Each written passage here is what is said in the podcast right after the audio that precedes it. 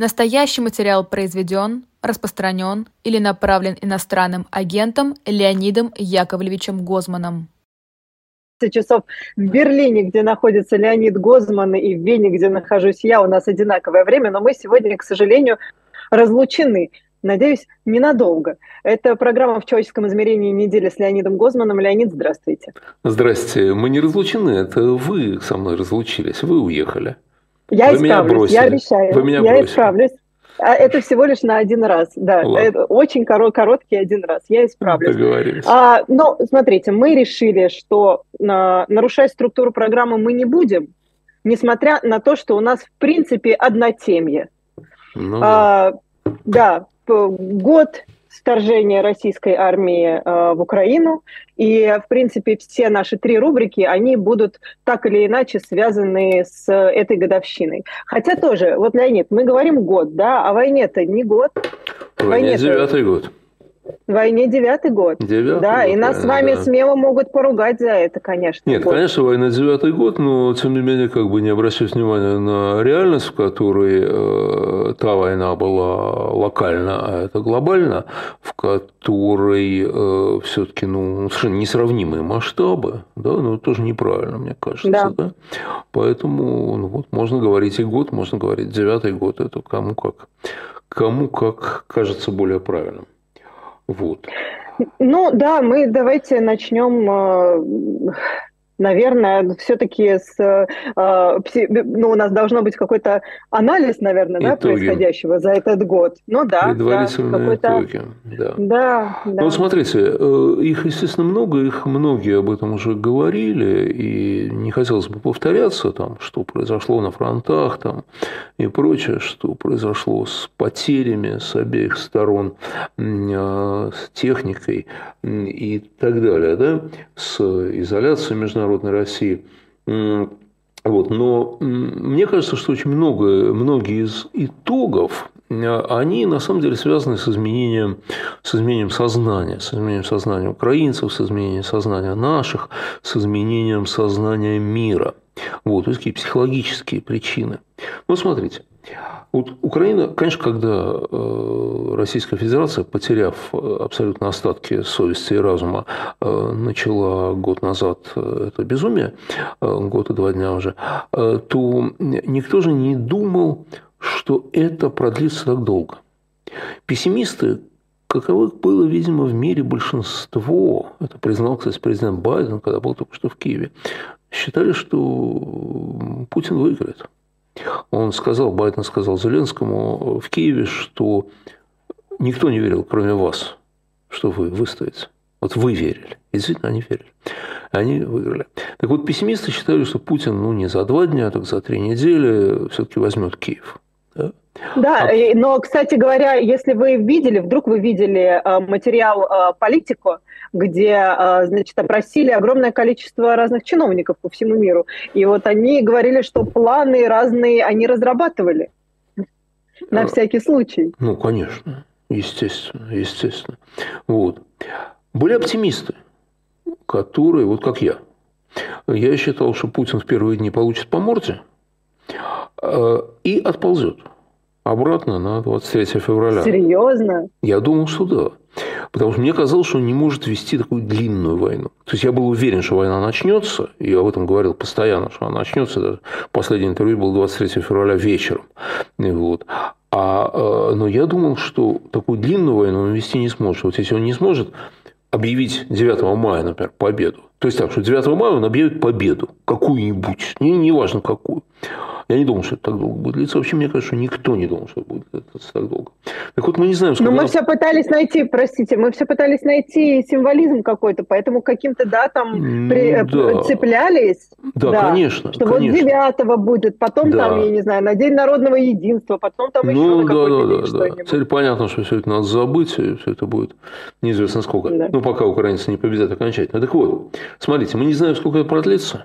Мы, такие как я и вы, мы верим, что украинцы победят. Все равно мы, мы, мы верим, что это будет их победа.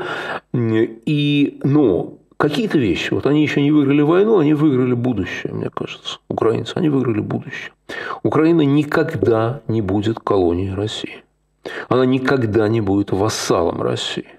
Украина всегда будет одной из ведущих, ну, всегда, в смысле, там, на там, пару поколений, да, всегда будет одной из ведущих в военном и в политическом плане держав Европы. Конечно, Украина будет и в ЕС, и в НАТО, и будет расти ее влияние, вот, влияние всего, языка, культуры, всего влияние будет расти, и вот их высочайший авторитет, которого они, которого они добились сейчас, восхищение ими по всему, во всем мире, знаете, чудное выражение, что это не украинцы воюют как герои, это герои воюют как украинцы, вот, это все будет конвертироваться в развитие страны. Вот такие вещи всегда конвертируются в развитие, понимаете? И, конечно, несмотря на тяжелейшие, страшные совершенно потери и на, безусловно, тяжелый процесс восстановления, они, конечно, выиграют. Но это связано, между прочим, это связано не с военно-политической, не с военно-стратегической обстановкой, не с чем-то. Это связано с тем, как изменилось сознание. Как изменилось сознание украинцев, я не осмеливаюсь говорить, они сами за себя скажут. У меня есть какие-то гипотезы, но не мое дело.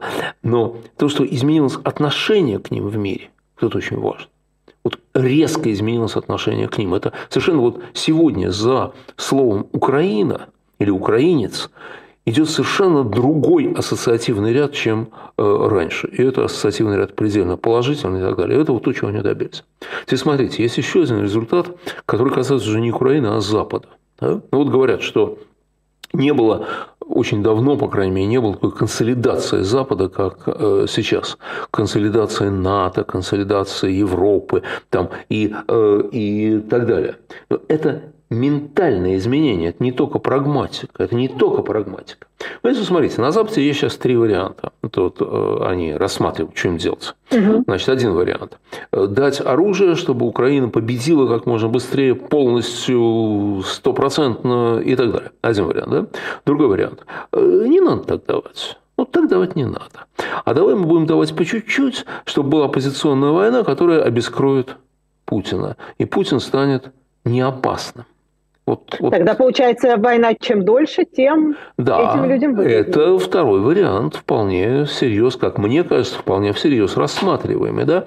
Он редко выходит на трибуны, форумов, потому что он предельно аморален, понимаете? Это же, потому что он не популярен, это совсем, кровь. Конечно. Он может быть популярен, но он аморален, поэтому они об этом не говорят. Но в таких более частных беседах об этом вполне себе говорится, что вот так будет выгоднее на самом деле, потому что если, мол, ну, чего они опасаются, если украинцы победят резко, то тогда Путин придет вообще в полное состояние такого отключки и нажмет кнопочку. Да? Вот они вот этого боятся, на самом деле. Естественно, правильно, ну, в общем, понятно, естественно, они боятся.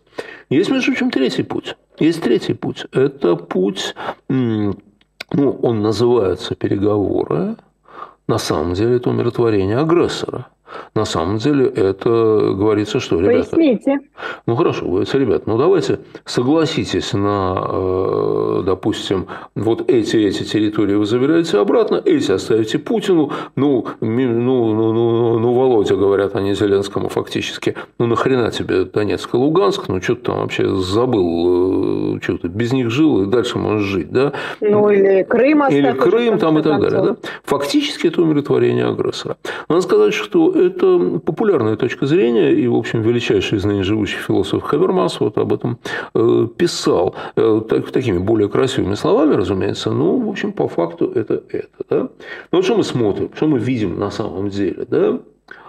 Значит, Зеленский им говорит, Зеленский им говорит, ребята, вы не хотите воевать, я вас понимаю, но если мы не победим, то вы будете воевать. Вам некуда деваться, вы будете воевать, если мы, если мы не победим. И они постепенно начинают это понимать. Они начинают давать оружие. Посмотрите, какой прогресс буквально за несколько недель в поставках вооружений, наступательных, тяжелых вооружений Украине. Да? Это огромное, огромное дело. По-видимому, и самолеты дадут. Ну, в общем, все, все собираются давать. Да? Но это не только прагматика. Понимаете?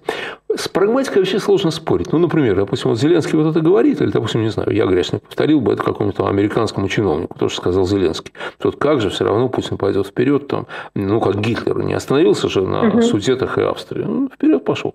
Дальше. И стало только хуже. Как кто-то говорил, вы не хотели воевать за Данциг, вы будете воевать за Дюнкерк. Вот никуда не денешься, да? Так вот, а мне, допустим, американский чиновник информированно скажет: друг, ты просто не знаешь ни хрена. Ты просто не знаешь. А на самом деле есть вот это, вот это, вот это. Есть еще пять пунктов, о которых я тебе не скажу, потому что они секретные. Все. И, и что я ему говорю? С прагматикой на самом деле сложно. Есть другое дело. Мне кажется, что то, что сейчас вот происходит на Западе, это возвращение Запада к самому себе. К самому себе, вот к Западу э, великих географических открытий, к Западу глобального такого продвижения, да, к Западу морального лидерства. Мне кажется, что э, отходят в тень наследники Чемберлена и Даладье, а выходят на первый план наследники Черчилля и де Голля, или наследники польских улан, которые шли с э, шашками на танки немецкие mm-hmm. когда-то, наследники тех, кто восстали в Варшавском гетто. Э, вот, вот, вот, как, вот, вот что возвращается. Мне, ну, мне так кажется, по крайней мере. Да? И это абсолютно ментальные изменения, но за этими ментальными изменениями идут глобальные изменения в политике. Глобальные совершенно такие. Очень-очень э, серьезные. И я вам скажу, что еще есть одно важное психологическое такое здесь явление. Западу поздно предавать Украину. Поздно. Они слишком много в нее вложили. Сейчас. Знаете, вот этот год...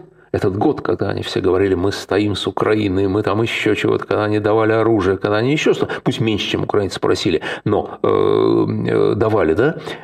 А если они сейчас отступят, тогда, ребята, а вы зачем все это делали? Значит, вы сделали неправильно. Есть такой психологический феномен, э, такое исследование, огромный, огромный пласт исследований, называется helping behavior, поведение помощи. Да? Mm-hmm. И там вот очень четко было показано, что э, когда вы уже хоть чуть-чуть помогли, то вырастает, растет вероятность того, что будете и дальше помогать. Потому помогать. Что иначе вы перечеркиваете то, что вы сделали. Понимаете? Вот если вы там, ну, я не знаю... Ну, да, условно... это на подсознании как-то? Ну, ну, или как это работает? Обычно на подсознании, да. Ну, например, смотрите, вы дали там студенту... Нет, это не война, это где угодно, да? Ну, например, там какой-нибудь чиновник в университете дал парню стипендию на семестр. Через семестр парень приходит и просит продолжать. Если он скажет: нет, ты охламон, я тебе больше стипендий давать не буду, то получается, что он зря дал стипендию тогда, полгода назад. Понимаете? Зря дал. И поэтому больше вероятности, что он при прочих равных, при колебаниях, он скорее даст, чем не даст. Ну и все остальное на самом деле так же. И вот это тоже работает сейчас на Украине. Теперь психологические последствия в России. Можно это... я только, да. Да, знаете, что у вас спрошу? Мы сегодня утром с Максимом проводили голосование. Я не знаю, вы видели танк, который весь... Да, я а, прямо оттуда. Видели. А, я, то есть я вы прямо его видели. Оттуда, да, да. Вы его видели. И мы спрашивали у людей, ну, как они относятся к тому, что вот танк а, привезли и поставили в страну, которая, которая не воюет сейчас. Наверное, надо пояснить, что это танк. Ир, наверное, надо пояснить, что это разбитый российский танк, уничтоженный. Российский танк, уничтоженный абсолютно. Стоит да, напротив э, посольства Российской Федерации посольство... в Берлине. Да, ну, от, именно, от, да. именно. Да. да, да, да. Я, извините, так и да, говорю, как будто бы все слушали утренник. Да, да. Вот. да, спасибо за уточнение. И люди разделились пятьдесят на пятьдесят. И ну, моя теория была, что вообще в мирное время...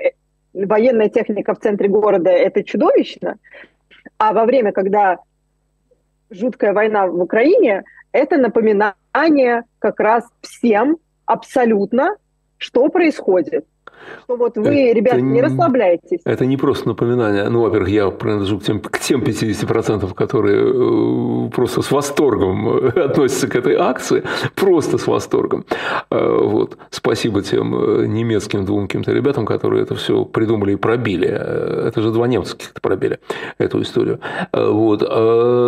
Я думаю, что это не только напоминание о войне, которых здесь достаточно много вообще в Европе везде. Там же, кстати, еще стоит такой мемориал в память о украинских детях, сделан такой рядом с этим танком, погибших, раненых, плененных там и так далее. Нет, это символ, это то, о чем мы будем говорить в следующей рубрике, это символ победы добра над злом. Это символ победы, потому что это не просто танк, Ира, это не просто танк, это танк, который пришел со смертью. Понимаете, это танк, который пришел в мирную страну и нес с собой смерть. И этот танк был уничтожен. Вот этот танк был уничтожен. И вот теперь он стоит как символ того, что должно происходить с агрессором. Вот агрессор должен быть уничтожен. Всегда. Это не важно, опять же, геополитически, вот когда это между странами, или когда mm-hmm. это э, пьяный хулиган э, нападает на человека, да, он должен получить отпор. Он должен получить отпор. И вот это символ этого отпора. Это очень здорово. Мне кажется, это очень здорово. Вот, ну, с моей точки зрения, да. Теперь, смотрите, да. Психологические последствия для да. России. Это не только людские потери, это не только разрушение, полное разрушение политической системы. Демографические проблемы ужасные, совершенно ужасные, которые связаны не только с этими потерями, которые связаны с отъездом миллиона людей в активном, трудоспособном, э, репродуктивном возрасте. большинстве возрасте, да, которые уехали куда-то, и значительная часть которых не вернется на самом деле. То есть, это, это жуткие проблемы. Вот. Изоляционизм. Одно из очень немногих конкретных вещей, которые Владимир Владимирович изволили объявить, посылая Федеральное собрание, это отказ от Болонской системы. Ребят, ну вы просто с ума сошли, понимаете? Болонская система, она не идеальна, там и проводилась она у нас, имплементировалась часто, ну, заставить дурака Богу молиться, это понятно, все, все, все как всегда, да? Но Болонская система – это признание дипломов. Вот что это самое, это главное, это признание дипломов, понимаете? То есть, это значит, не, не так, как вот у нас всегда было, что мы тут чего-то учим, и ты тут олимпийский чемпион в нашем округе, да, и мы тебя признаем олимпийским чемпионом. Давали диплом, а этот диплом никто не признает. Знаете, вот в чем проблема. Болонская система – это признание дипломов. Они от нее отказываются сейчас. Путин даже не знает, что там, сколько лет обучения. Он сказал ерунду. На самом деле, ну, это не важно. Это не важно. Важно то, что это отказ от признания дипломов. То есть, какой-то фантастический изоляционизм. Это угу. еще снижение безопасности России. Безопасности, между прочим. Он вот так все машет руками насчет защиты государства. Да? Когда товарищ Сталин провел столь неудачно финскую зимнюю кампанию, финскую войну, войну с Финляндией, да, то это было фактором для Гитлера нападения на Россию, на Советский Союз. Потому что стало ясно, и об этом донесения были, там, послов всех, стало ясно, что Красная Армия совсем не так сильна, как она о себе рассказывала, да, а, а что-то они напасть. А у нас чего? Врагов нет. У, у Российской Федерации, как у ну, субъекта такого. Значит, НАТО не враг, это придумал Путин. НАТО никогда не был нашим врагом, понятно. Украина там не враг, и Молдова но не даже враг. Если, но даже если думать, что НАТО враг, он НАТО приблизил к границе. НАТО он приблизил, ладно. Но послушайте, у нас э, есть э, на границах, э, близко с границами нашей страны, есть абсолютные э, отморозки. Абсолютно отморозки. Талибы, которые, конечно, вменяемые мужики, но известно, чего они творят. Да? И вот, вот эти все люди, там, и Иран недалеко с такими безумными идеями, да? Эти все люди видят, российская армия слаба. Окей, а чего вообще не воспользоваться ситуацией-то? У них менталитет-то бандитский. Вот. А наш старший брат, товарищ Си, китайцы, они тоже это видят на самом деле. То есть, Путин резко снизил безопасность страны за это время. Но я хотел сказать про психологическое состояние. Смотрите, да. Изменился образ мира у наших людей.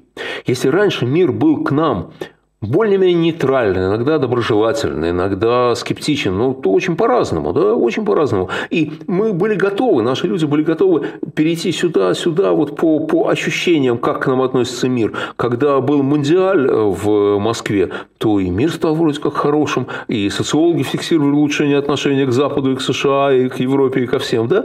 Вот сейчас весь мир нас ненавидит. Это не обязательно так на самом деле, ненавидят Путина, но ощущение людей: нас ненавидят, нас окружили, мы должны защищаться там и так далее. Дальше. На нас напали. На нас напали, мы должны защищаться. Куда, куда нам деваться? Куда нам деваться, когда на нас напали? И самое главное – война. Вот знаете, вот та Великая война, ну, ее застал вполне себе уже, ну, молодым человеком застал мой отец покойный, да, ему было шестнадцать лет, когда она началась. У нас сначала Питер, блокада, потом армия, ну, все как положено. Так вот, отец мне говорил, я его спрашивал, да, отец мне говорил, что мы всегда верили в победу. Вот никогда, вот город окружен, голод страшный, там еще чего-то, да, вот. Все вокруг, вот это, это, это, там, называя родственников наших, да, никто не сомневался в том, что Гитлера победят. Вот никто не сомневался, да. И победа, ну, кто-то считал, победа – это освобождение всех советских территорий, кто-то считал, что победа – это Берлин. Вот. Угу. По-разному. Но эта война была в сознании людей, несмотря на всю тяжесть и так далее, в сознании людей эта война была конечной. Эта война заканчивалась победой. Наш верховный главнокомандующий, выступая сейчас, ничего про это не говорит. Эта война не закончится победой. Это война навсегда. Это война не событие. Это война состояния. Состояние. И мы всегда будем жить так. Понимаете? Мы всегда будем жить так. Эта война не может и не должна, с его точки зрения, закончится. Она, кстати, не имеет отношения ни к той победе, конечно, ни к победе вообще. Значит, ни к победе вообще. Вот, понимаете, в, вот сейчас вводят военную подготовку в школе, начальная военная подготовка в школе, да? Да. Она, во-первых, это просто ремейк Совета, Советского Союза. Это как карго-культ, когда эти вот дикари из соломы делали самолеты. Ну, знаете эту историю, да, что на какие-то острова прилетали во время войны, прилетали американские самолеты и сбрасывали там еду, там еще что-то, или там садились, привозили еду и так далее. Вот. Ну, это совсем какие-то такие племена странные, вот, которые после войны, они привыкли, что самолеты привозят и что-то сбрасывают. А самолеты перестали сбрасываться. И они стали как бы молиться этим самолетом. Самолет – это бог. И они создали вот этот карго-культ. И на каком-то, по крайней мере, острове они сделали самолет из соломы, ну, как они его запомнили, да, и ему да. молились, понимаете? Вот, вот сегодняшняя начальная военная подготовка – это самолет из соломы. Потому что к военной подготовке это не имеет никакого отношения. Кстати, обратите внимание, что начальная военная подготовка была введена в советских школах тогда, когда те люди, которые воевали, на самом деле воевали и понимали, что такое война, что такое победа, да, они ушли из политической, социальной, активной социальной жизни. Ну, просто они ушли на пенсию, там, постарели там, и так далее. А когда пришли те, кто... Она была введена тогда, когда пришли имитаторы. Когда пришли те, кто никогда не воевали, которые вообще ничего этого не знают, и вот, которые имитируют победу, которые делают громко «Ура!», одевают вот эти банты себе на пузо, гигантские, гигантские, понимаете, и прочие, и прочие радости. Вот они вводят эту начальную военную подготовку, потому что она для военной подготовки она не нужна. И вот, понимаете, та жизнь, которую создал сейчас Путин в нашей стране, это... такой незаканчивающийся ночной кошмар. Война будет всегда. Всегда будет... То есть они даже вот эту вот военную подготовку в школах делают не для того, чтобы укрепить чувство патриотизма, не для того, чтобы как-то воздействовать там на умы, а для того, чтобы показать, что эта война надолго. Вы знаете, у них может быть замысел порву патриотизм, но это не имеет никакого отношения к реальности, потому что, ну, как уроки загона Божьего в дореволюционной России привозили к росту атеизма и антирелигиозных настроений, как это самое политинформации приводили в советское время к негативизму по отношению к советской власти, да. так это, это точно это, это, это все действует одинаково, да? Но понимаете, вот, вот теперь война вечно. Они делают вечную войну. Понимаете, детей будут учить собирать автоматы, мужчины будут уходить на фронт, кого-то будут возвращать в гробах или на костылях. Дети, которые растут, их тоже туда заберут. Они для этого и рождены. Это вот, это вот страшная совершенно картина, которая не заканчивается никогда. Вот такая антиутопия, какая-то жуткая антиутопия, которую они сделали. Это тоже психологическое последствие, прежде всего, этого года для нашей страны. Вот, к сожалению, так. К сожалению, так. Поэтому кошмар. Давайте лучше говоря. говорить о том, как честно мы Честно говоря, говорим. это, ну, то есть, это я об этом в таком э, аспекте не думала. О том, как это влияет на, честно говоря, на все, вот на, на мозг поколения. Ну, конечно, влияет. Ну, конечно, влияет. А куда? А куда оно денется? Куда оно денется? Потому что я-то думала, ну, что это все просто показательные такие, знаете, как показательные выступления. А вот мы у вас, детей там приехали, военные учат, как там в окопы прятаться там, или что-то подобное. А делать. Это нафига?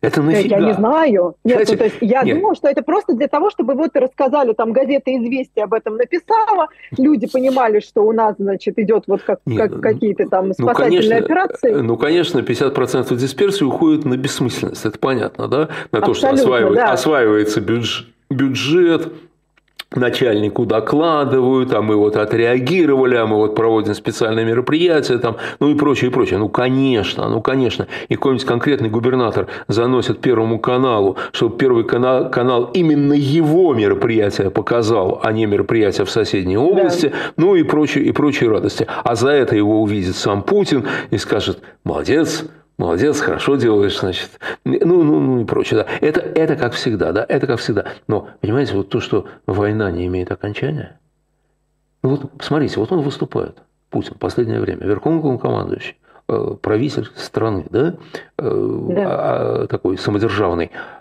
он же ничего не говорит о ее окончании. Когда она окончится? Где она окончится? Сталин говорил, что она окончится в Берлине. Мы в Берлине добьем врага там и так далее. Окей, да, при всем моем отвращении к Сталину. Он это говорил. Да? Гитлер понимал, как война закончится и чем она закончится. И немцы это понимали. Да? У нас война перестала быть чем-то имеющим цель. Вот это не защита русского языка больше. Это не защита мальчиков в трусиках, это не разрушение биологических лабораторий, это не денацификация Украины, что бы он там не имел в виду. Он, даже, он же даже слово денацификация не произносит. Он ничего не произносит. Война будет всегда. Вы даже не думаете, что она закончится. Ровно как в тысяча девятьсот восемьдесят четвёртом. Понимаете? Там же, там же не было окончания войны. Вспомните, там не было окончания войны. Война – это состояние, состояние общества. Оно так живет, оно всегда воюет. Всегда. Да? И мы тоже теперь воюем всегда. Я надеюсь, что это все сдохнет и закончится, и накроется медным тазом, как ему суждено по всему. Да? Но пока это так. Пока это так, к сожалению. Да? Вот. Да, ну давайте перейдем сейчас да. к, к хорошему, ну относительно хорошему, относительно насколько хорошему. это может быть. Слушайте, да, ну да, вот, понимаете, и вот всему этому маразму все-таки наши с вами сограждане продолжают сопротивляться. Продолжают сопротивляться, это на самом деле очень важно. У меня вот тут цифры написаны про э, э, вот весь этот период, значит, двадцать тысяч арестованных, восемнадцать тысяч дел по административке за неправильное проведение митингов и прочее. шесть тысяч да. дел за дискредитацию. Уголовное угу. преследование больше пятисот человек. сорока грозят до пятнадцати лет людям. Статья двести семь пункт три, двести восемьдесят пункт три. В общем, как бы шутки закончились. Среди арестованных за этих двадцать тысяч минимум половина женщин, ну, разного возраста. Да? Кстати, до войны их было примерно четверть. Они, видимо, до войны их что-то сдерживало, девчонку брать как-то вот, ну, как-то не по понятиям мужику. А как-то. После войны уже А началась война, и хрен с ним, да, все, уже. и эти, и эти туда же, и эти туда же идут. Вот. Вот. Более того, я вам могу сказать, из, тридцати шести, из трёхсот шестидесяти пяти дней за прошлый год триста, триста пять силовики задерживали людей за антивоенную позицию.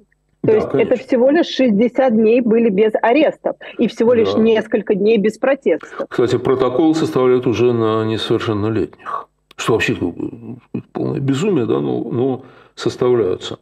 сто двенадцать человек преследуются за радикальные действия. Там поджоги машин Z, поджоги военкоматов там, и так далее. Им шьют э, терроризм. Им шьют терроризм. Угу. Это огромные срока. И это, в общем, совсем, совсем э, плохо. У нас нет, к сожалению, до сих пор, ну, пока я не вижу надежной статистики по уклонению от мобилизации, по дезертирству, по отказу от выполнения приказов и так далее. Мы знаем, что эта практика существует, но э, назвать цифры пока невозможно. За вчерашний день, э, не вчерашний, за день за двадцать четвёртое февраля. двадцать четвёртое февраля. Да, да, за день годовщины. Задержано пятьдесят четыре человека. Больше всего в Питере и жестче всего в Питере. Жестче всего. Вот. И вот, знаете, я вам хочу сказать, то есть и вам, и э, зрителям, понимаете, вот каждый из этих двадцати тысяч и каждый из пятидесяти четырёх точно понимал, что он может не вернуться домой. Вот точно понимал. Да? Нету тех, кто этого не понимает. Нету. Все понимали. То есть люди шли, готовые пойти в тюрьму, готовы быть изувеченными э, ОМОНовцами, да, в общем, фактически готовы принять смерть. Вот. Это удивительно совершенно, что люди на это идут. Причем, вы понимаете, многие из них шли в одиночку, что вообще удивительно. В одиночку, это одиночные пикеты, одиночные какие-то акции. Это же вообще страшно. На миру оно и проще, да? А если не на миру, если ты один, совсем тяжело. Вот, это замечательные люди, конечно. Я хочу привести несколько примеров того, что происходило вот буквально этими днями. Давайте. Да? Да. В Краснодаре Алипат Султанбекова. Она возложила цветы к памятнику Шевченко и поставила плакат «Прости нас, Украина». Дискредитация. Уже была административка, поэтому, скорее всего, уголовка будет сейчас. Очень такой штрих интересный. При задержании ей прокручивали там, пока она сидела. У них они крутили гимны Российской Федерации, гимны Краснодарского края и песни Любэ. Ну, я, я понимаю, что песня Любэ... Это пы- особые пытка. пытки. Да, конечно. Я понимаю, что это пытка, но они это сами признают. А полковник Локтев, тамошний, орал на нее и говорил: а почему ты не уезжаешь, раз тебе не нравится? Она говорит: почему я должна уезжать? Там, ну и так далее. Вот. Под Питером, в Ленинградской области, Дмитрий Скурихин. Он вообще известный уже человек, у него свой магазинчик там. Ну, что-то типа сельпо, как я понимаю. Я не был там ни разу, не знаю. Но, в общем, такой какой-то местный сельский магазинчик у него. Он хозяин этого магазина. Это его земля, это его дом и так далее. И он на своем магазине уже очень давно вешает антивоенный плакат. Нет войны, там еще что-нибудь. Вот. Ну, а сейчас чаша терпения начальства переполнилась. Он повесил плакатик «Прости нас, Украина», встал рядом с этим плакатом на колени, и дочка его сфотографировала. Он это выложил в сеть. Значит, задержан, грозит, грозит уголовка. Вот, грозит уголовка. Суд сейчас. Сейчас, вот, вот в, эти, в эти минуты. Суд я да. час назад говорил с адвокатом, но пока еще ничего не завершилось, я не знаю, чем это, чем это закончится. Ребята в Питере. Ребята в Питере возлагали цветы к памятнику Шевченко. Их забрали, им шьют, мало того, что там дискредитацию, им шьют, что они это делали в рамках акции движения «Весна». Движение «Весна» объявлено экстремистской организацией. Экстремистская организация, они да. не связаны с движением «Весна», но если им пришьют это, то это уже другие статьи, понимаете? А плюс к этому накладывается, что в Питере двадцать четвёртого какой-то, ну, я думаю, не совсем психически здоровый человек решил стрелять в Росгвардию. Он пришел с двумя охотничьими оружиями. Ну, можно ОМОНовца. Да, ну, Раз... силовика. Пусть общем, будет да, так. Да. Да. Значит, он пришел туда, он врубил в колонке, он принес колонку, врубил на какую-то огромную мощность, вставай, страна огромная. У него было эти пара коктейлей Молотова, он хотел их кинуть в машину, а дальше в них стрелять. Да? Но ОМОНовец, который, видно, в туалет проходил просто, ну, он вышел из их машины и проходил, похоже, он просто шел в туалет, вот, он врубил музыку. Тот к нему подошел, ОМОНовец, говорит, ты, ты что так громко-то там, еще что-то такое. Ну, в общем, какая-то вот, вообще, вот ты вырубай, ну, какой-то такой диалог. Ну, тот в него и выстрелил, и ОМОНовец в тяжелом состоянии. Но тут ведь важно что? Важно что? Важно, что они сейчас будут пытаться, пытаться связывать все в единую кучу. Знаете, и шить людям террор, нападения там, и так далее. Тем, кто цветы возлагал, тоже будет шить террор. Ну, по крайней мере, весьма, по крайней мере, весьма вероятно. Еще один пример хочу привести, который. А потом, а потом, а потом, а потом еще один. Вот еще два у нас осталось. Значит, да, читаю тут пару дней назад статью в журнале «Репаблик» про э, репортаж про, ми, про вот этот митинг-концерт в Лужниках. Отличный репортаж. Вождя нашего, автор, угу. непочтительно называют лысенький, плюгавенький человечек на высоких каблуках. Вот он, он, он его так называет. Да? Я читаю эту статью и вдруг понимаю, что парень-то в Москве живет. В Москве. В Москве. Его зовут Семен Баширов. Ему двадцать три года. Он отличный журналист, он писал для «Медузы» и других изданий. И уже потом я понял, что я некоторые материалы читал в «Медузе». Хорошие, хорошие материалы, реально хорошие материалы. Я с ним разговаривал, он мне позвонил вчера. Слушайте, а вы как-то вообще... вот вы не боитесь? Понимаю, нет, вы понимаете, что они вас заберут вообще за лысенького, плюгавенького? Этого они не простят. Ну, он, в общем, как бы вроде понимает и говорит, ну, ничего, мне двадцать три года, вот. В общем, не собираюсь. Это, знаете, надо, надо еще проверить. Помните, недавно «Медиазона» опубликовала, как Роскомнадзор, какими словами нельзя называть Путина, что они, значит, выискивают эти слова оскорбительные для Владимира Владимировича. Вот теперь туда добавятся, наверное, слушайте, еще плюгавенькие, какой там лысенький. Лысенькие, плюгавенькие на высоких каблуках, да.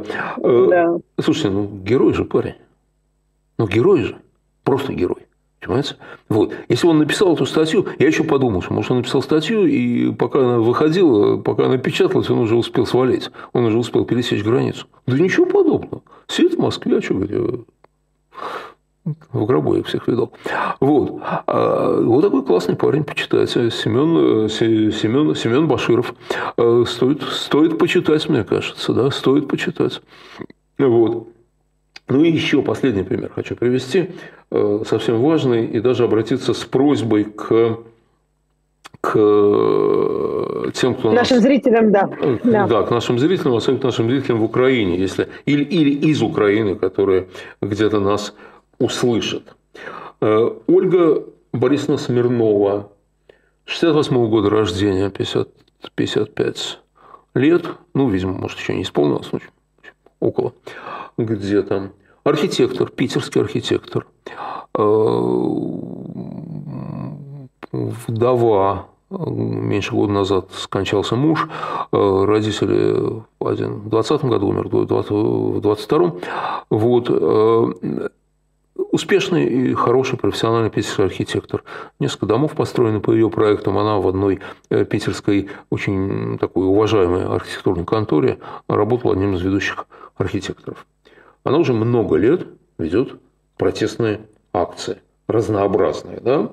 Значит, причем не только против войны. Вообще она начала активно после две тысячи четырнадцатого года. Она провела уже больше ста акций, организовала сто акций. Она во всех угу. участвовала, разумеется, но и организовывала. Не только про войну и политику такую путинскую и так далее, а, например, тут не только про войну, а, например, в защиту крымских татар. Она проводила акции, почему-то у нее называлась «Стратегия восемнадцать». Не знаю почему, но называлась «Стратегия восемнадцать», она проводила эти акции. А еще «Стратегия пятнадцать» у нее называлась «Это против обнуления Конституции». Вот. Угу. Значит, и ее второго февраля начался суд над ней, арестовали ее, арестовали ее, сейчас вам скажу, пятого мая, значит, с тех пор она сидит в СИЗО. С пятого мая она сидит в СИЗО, уже скоро, скоро, скоро будет год. Вот. Ее обвиняют в фейках по мотивам ненависти, там еще в чем-то, еще в чем-то. В общем, в чем положено, в том обвиняют. Вот. Она пытается устроить то, что еще во времена Первой русской революции называлось «обратный суд».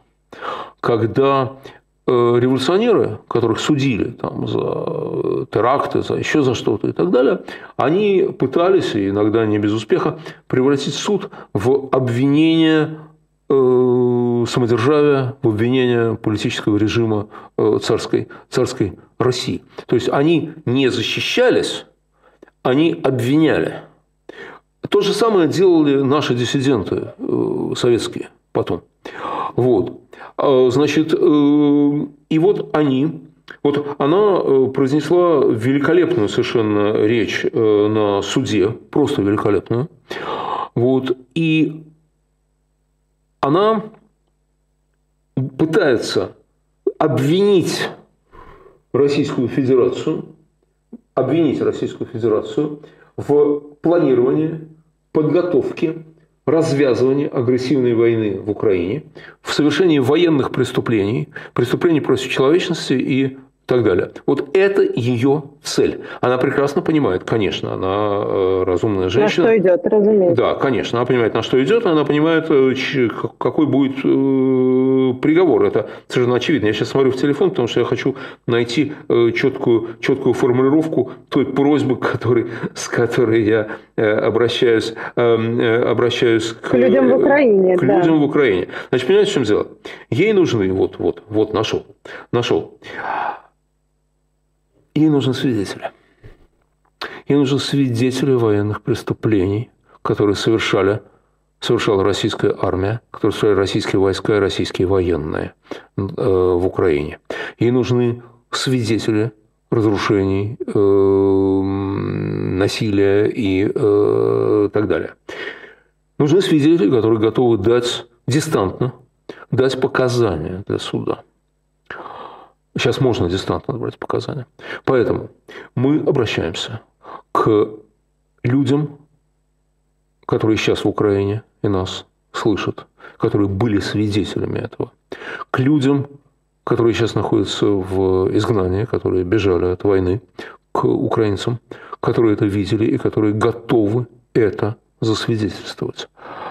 Ну, дорогие друзья, мы делаем в данном случае одно дело. Вы... Я прекрасно понимаю, что многие из вас плохо относятся к русским, вне зависимости от того, что это за русские, и нам грех обижаться, не время. Но эта акция, это дело, да, это дело, ну, это дело за Украину. Это дело за Украину. Ольга Смирнова стоит в одном ряду с теми, кто сегодня защищает вашу страну, вот с вашими героями, которые на фронте. Поэтому, ну, помогите ей. Помогите ей. Ну, вот сейчас мы дадим Электронный адрес? Можно, да. можно писать, да, можно писать на электронную почту, на электронную почту эхо, адрес э, следующий, эхо, и-си-эйч-о, как и раньше, эхо, собачка, эхо эф эм точка онлайн, эхо, собака, эхо эф эм точка онлайн.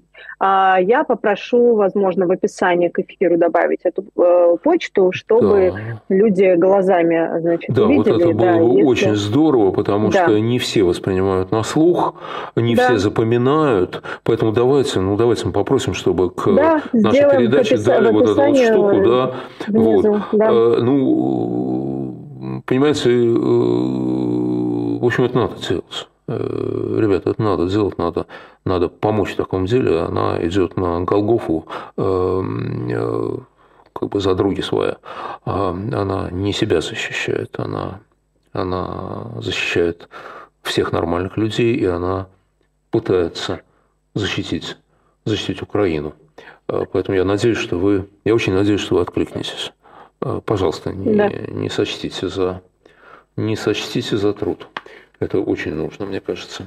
Вот, вот так. Ну, у нас еще ну, были акции в Европе.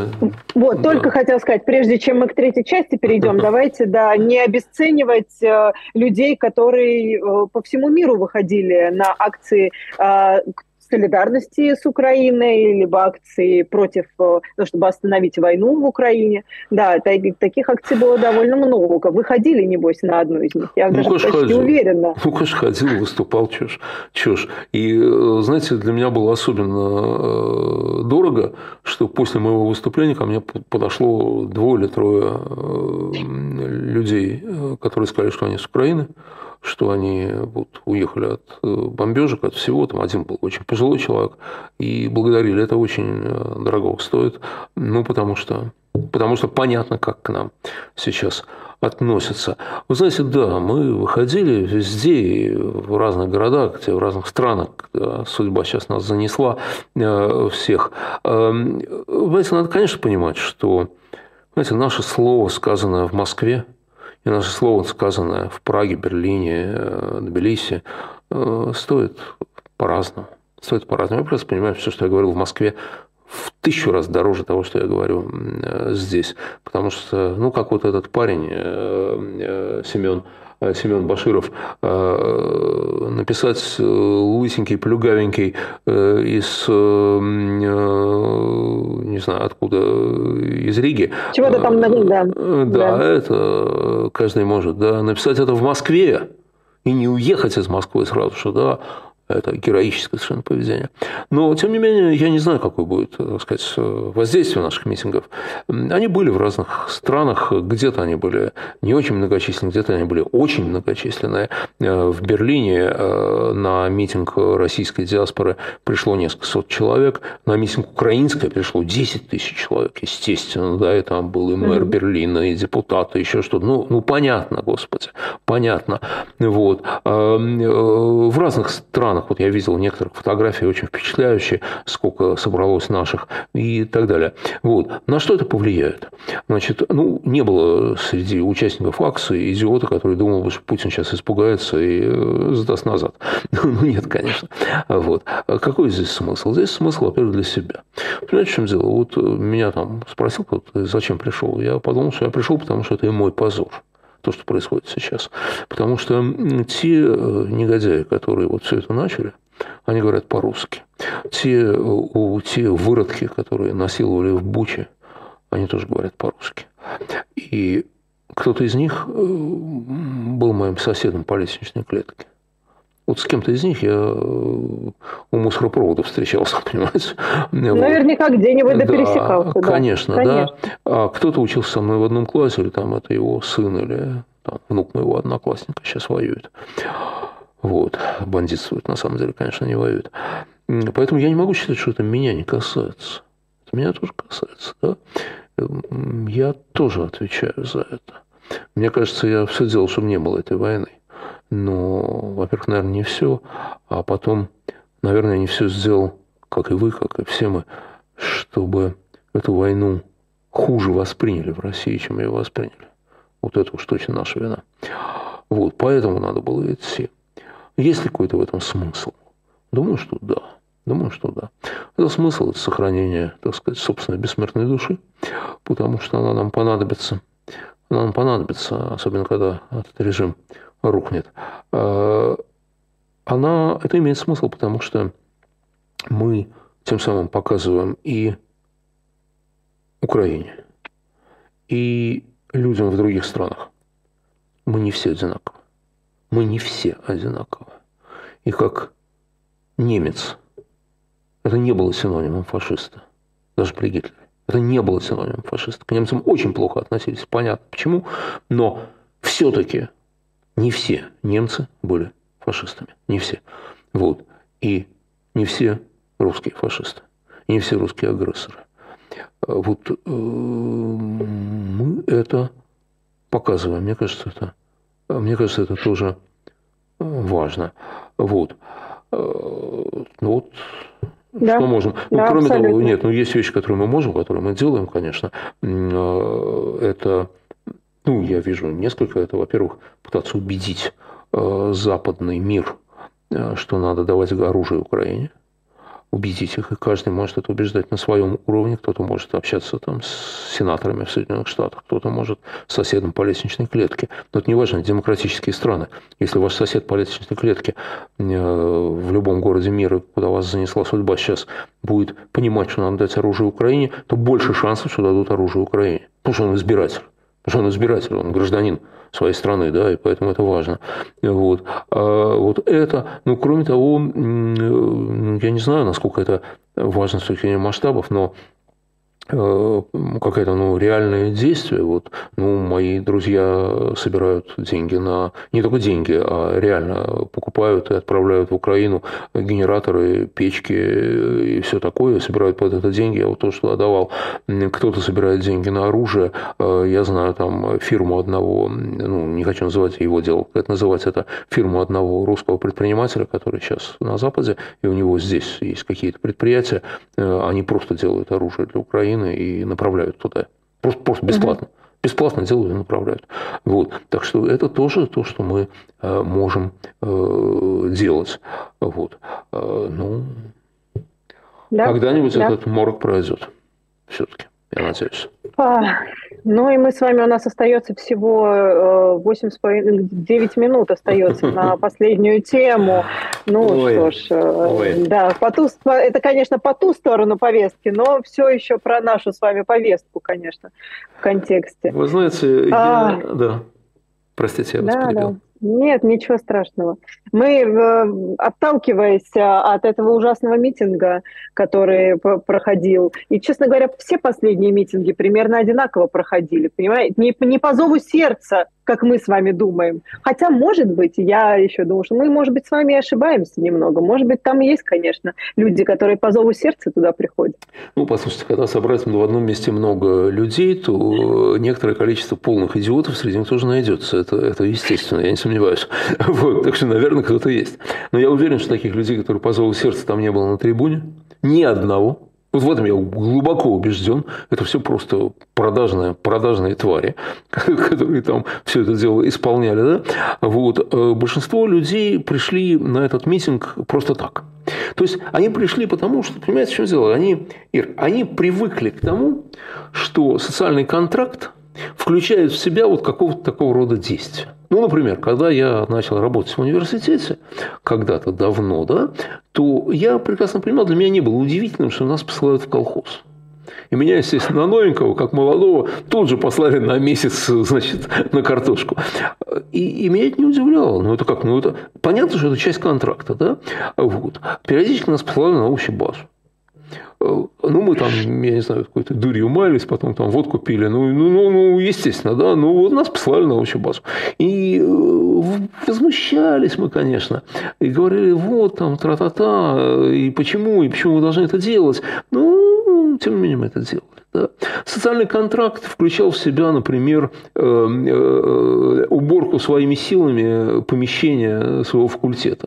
например, свои кафедры там, и так далее. Хотя, казалось бы, у нас было, можно было сказать, есть ставки уборщицы, есть ставки еще чего-то, да, но, естественно, любой там начальник там, совкафедры, да, говорит, ну, ребят, ну, ну да, есть ставка уборщицы, ну, чего мы будем время терять, ну, давайте ну, потратим два часа, уберем, у нас будет чисто, и вот, и пошли они со своими уборщицами. И, и, и так люди и делали, на самом деле. Это ну, вот, вот так строилась жизнь, так строилась жизнь.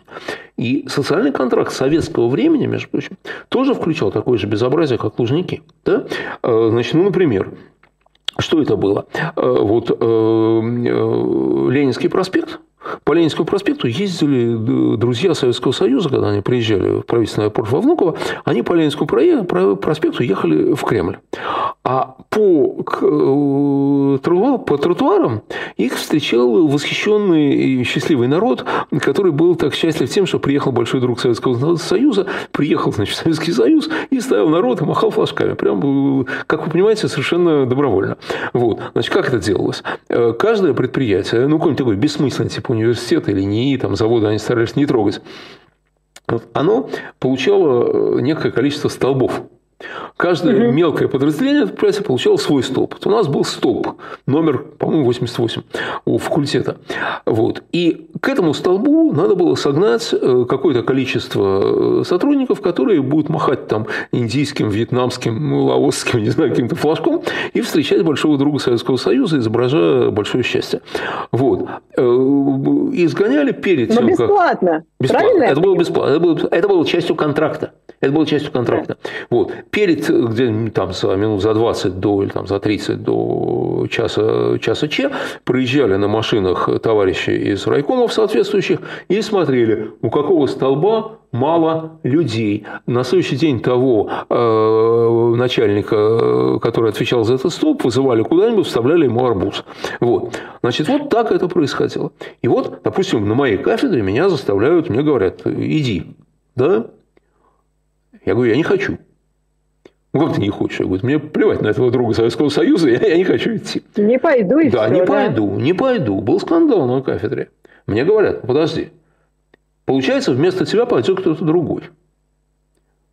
Я говорю, да, это нехорошо. Поэтому давай так, я вместо тебя пойду на овощебазу. Вот ты, в следующую очередь, твоя на овощебазу, да? Ты пойдешь вместо меня к столбу, а я вместо тебя пойду на овощебазу. Ну, нормально. Так можно было. Понимаете, то есть можно было вот так вот, как-то вот так вот, как-то уйти. Да? Вот. Сейчас то же самое. Судя по репортажу, ну и потом я это тысячу раз слышал сам без репортажа, судя по репортажу Семена, этого Семена Баширова, значит, как это происходило? Значит, там тетки, тетки рассказывали, рассказывали друг другу, я вообще проверить не исказил я его фамилию, не дай бог. Нет, Баширов, Семен Баширов. Вот. Но я это и раньше видел много раз там, на разных митингах. Я ходил на такие митинги, мне всегда было интересно. На самом деле, единственный искренний митинг был, как мне кажется, это при захвате Крыма. Вот это был искренний митинг. Я даже не знаю, платили ли они да. деньги. На всех остальных они уже платили. Так вот, теткам говорят, значит так, ты пойди, а у тебя премия за это. А если она скажет, я не пойду...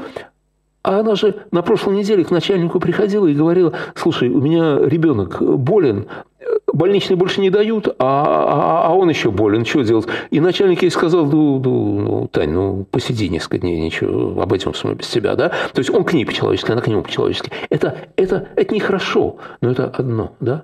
А вот когда студент, здоровый парень, или там девчонка, да, за пятьсот рублей, идут изображать то, чего они не чувствуют. Вот это полный кошмар. Это знаете что? Они сдают в аренду свою душу. Они душу свою сдают в аренду. Проститутка, или как, сексуальная работница, да, она сдает в аренду свое тело на время. Это не самая уважаемая профессия на земле.